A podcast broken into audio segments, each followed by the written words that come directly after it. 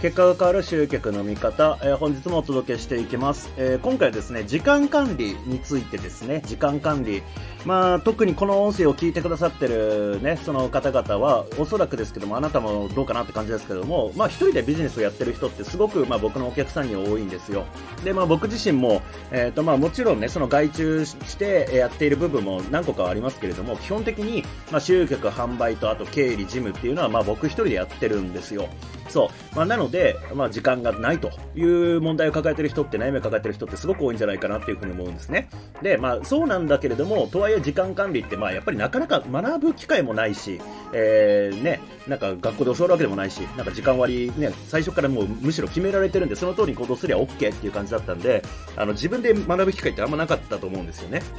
そう、まあ、そんなこともあってか、まあ、やっぱり時間管理苦手なんですっていう人が多いですよね。で、えー、まあ、そんなところでね、どんな風に時間管理すればいいですかみたいなご質問をいただいたんで、それについてまあ回答しようかなっていうところですね。で、えっ、と、まあ、その時間管理って方法はたくさんいろいろあると思うんですよ。例えば、その、そもそも時間は管理するもんじゃなくて、管理するのは時間じゃなくてエネルギーだみたいな、集中力だみたいな話もあって、えー、要は、あの、タイマーで30分かけて、その30分だけ休、あの、集中する。で、またタイマー3分かけて、そこで休憩して、また30分のタイマーかけて、そこで集中してやるみたいな、そういう集中力管理みたいな話があったりとか、まあ、そういうのもあったりするんですけれども、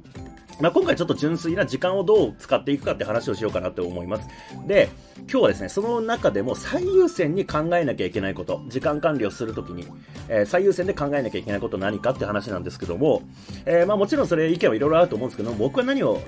考えてるかっていうと、使える時間の平均値をちゃんと可視化してますかっていうこと、把握してますかっていうこと、ここをちょっとチェックしてみてください。まあ、例えばまあこれね、人生のこう生活のサイクル考えると、まあ、もちろんその平日と土日でサイクルが変わると思いますし、えー、それこそ同じ平日であっても月曜日と水曜日と金曜日それぞれ時間の使い方が変わるなんてことはあると思うんですよね。まあ、なので、まずやってほしいことは、その平均的な各曜日のサイクル。から自分が使える時間を可視化してください。例えば過去4週間ぐらいの、え、月曜日の時間割をちょっとバーっと書き出してみて、何に時間を使ってるのか、もちろん睡眠の時間、あの食事の時間とかあるし、で、多分曜日ごとに固有の用事が入ってるとか、そういうこともあったりすると思うんで、えー、それぞれを書き出してって、今、自分に余剰時間はどんだけあるのかっていうこと。今自分は、その睡眠とか生活とかにね、必要な時間を除いた時に、何何時間その月曜日は使えるんだろうか、火曜日は何時間使えるのか、水曜日何時間使えるのか、まあ、これをま1週間全部でやってみてください。で、そうすると平均的に、あ、月曜日はまあ4時間使えるのかってなったら、この4時間で何ができるかっていうことをプロットし始めるってこと。まあ、ほとんどの場合って、その、何時間使えるか、自分が何時間使える生活を持ってるのかっていうことを見ないで、なんかね、何をやろうとかっていうのを書き出していって、それでなんか埋め込もうとするんですけども、それじゃまあうまくいかないですよ。はみ出しちゃうんで。そう。まあ、基本的にはやりたいことっていうのは、後から後から無限に増えてくるわけですよ。なんか新しい情報を手に入れたりすると。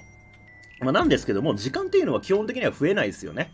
うん、一定以上は。まあ、例えば、その、どんなにね、その、やることとかを外注出すとか、なんか社員入れるとかで、こう、異常してったとしても、まあ当然ですけど、まあ24時間という限度はあるし、その中でも寝なきゃいけない時間があったりするから、一定以上は増えないわけですよ。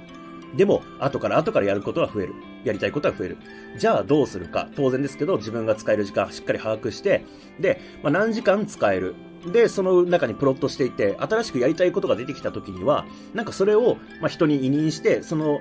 使える時間の枠組みの中から外してから、そのやりたいことを入れないと、まあ、どう考えたって溢れていくわけですよね。そう、えー、これかなりシンプルな話ではあるんですけれども、ほとんどの人が多分ここ考えずに、なんか時間がない、時間がないとか、えー、なんか時間管理の方法ないかとかっていう風に探してると思うんですけれども、まあそもそも論として、あなた何時間使えるのっていうのを、まず自分で把握する。これがすごく重要かなっていう風に思っています。まあ今回ちょっといつもと比べると短い音声ではありますけれども、まあシンプルかつ結構威力がある。あの方法だと思うんで、ぜひこの後ね、えー、時間とって、えー、過去の4週分の平均とかをね、ちょっと取ってみて、えー、新たな発見があるんじゃないかなっていうふうに思います。それではやってみてください。ありがとうございます。